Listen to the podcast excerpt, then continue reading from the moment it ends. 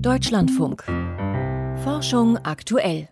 Von der CO2-neutralen Luftfahrt zum klimafreundlichen Operationssaal. Die Narkosegase, die Patienten heutzutage verabreicht bekommen, damit sie das Bewusstsein verlieren und keinen Schmerz empfinden, die sind natürlich Gold wert. Aber sie enthalten chemische Verbindungen, die die Erderwärmung befeuern. Und zwar viel stärker als das Treibhausgas Kohlendioxid. Alternativen wären deshalb wünschenswert und sind auch schon in der Pipeline, wie Andrea Hoferichter erfahren hat. Diese inhalativen Anästhetika, die werden ja über das Beatmungsgerät verabreicht und dann werden die ja erstmal direkt abgesaugt, weil ansonsten würden ja im OP-Saal alle einschlafen. Das geht natürlich nicht. Das heißt, es wird ja abgesaugt, aber dann wird es halt einfach in die Atmosphäre gepustet. Das sagt Susanne Koch von der Charité in Berlin. Sie ist eine von immer mehr Anästhesiefachleuten weltweit, die den Umgang mit Narkosegasen kritisieren. Denn die Emissionen aus den Operationssälen befeuern den Klimawandel. Global schlagen sie Schätzungen zufolge genauso zu Buche wie der CO2-Ausstoß von mehr als einer Million Autos. Schuld sind vor allem fluorierte Kohlenwasserstoffe namens Desfluran, Sevofluran, Isofluran und die Stickstoffoxid, besser bekannt als Lachgas. Lachgas. Wir haben da gerade aktuell eine Umfrage gemacht und da ist eben Sevofluran und Desfluran die meistgenutzten inhalativen Anästhetika. Und die sind seit 95 auf dem Markt und es gibt eine Studie vom Umweltbundesamt, die eben zeigen, dass die inhalativen Anästhetika in der Nutzung seitdem kontinuierlich ansteigen. Desfluran ist der mit Abstand größte Übeltäter.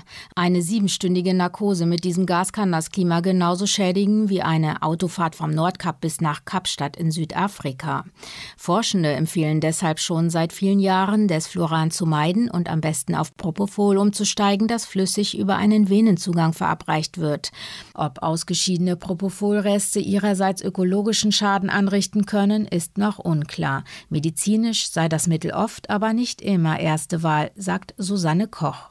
Es gibt so ein paar Indikationen, wo Anästhesisten lieber volatile Anästhetika nehmen und natürlich auch bei Kindern die möchte man vor OP dann eben nicht pieken mit einer Nadel, um dann IV-Anästhetikum zu geben. Als klimafreundlichere Alternative zu den aktuellen Narkosegasen kommt auch das Edelgas Xenon in Frage. Es ist aber teuer.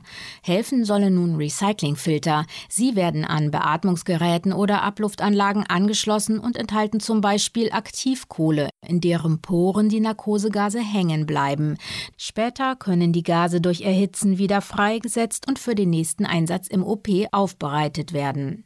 Recyclingfilter mit einem Wirkungsgrad von 70 Prozent könnten die Klimabilanz von Sevoflurangas zum Beispiel durchaus in den Bereich des injizierbaren Propofols drücken. Das zeigen Berechnungen von Chao Shen-Hu von der University of Exeter. Allerdings hängen die errechneten Bilanzen auch stark von den Produktionsrouten ab und diese seien oft nicht bekannt, sagt der Forscher. If es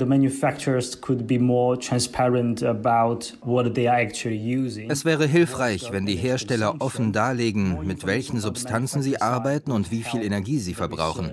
Dann wären genauere Schätzungen möglich. In Deutschland haben schon erste Kliniken Recyclingfilter angeschafft, auch wenn eine Genehmigung für die Wiederverwendung der aufbereiteten Gase noch aussteht.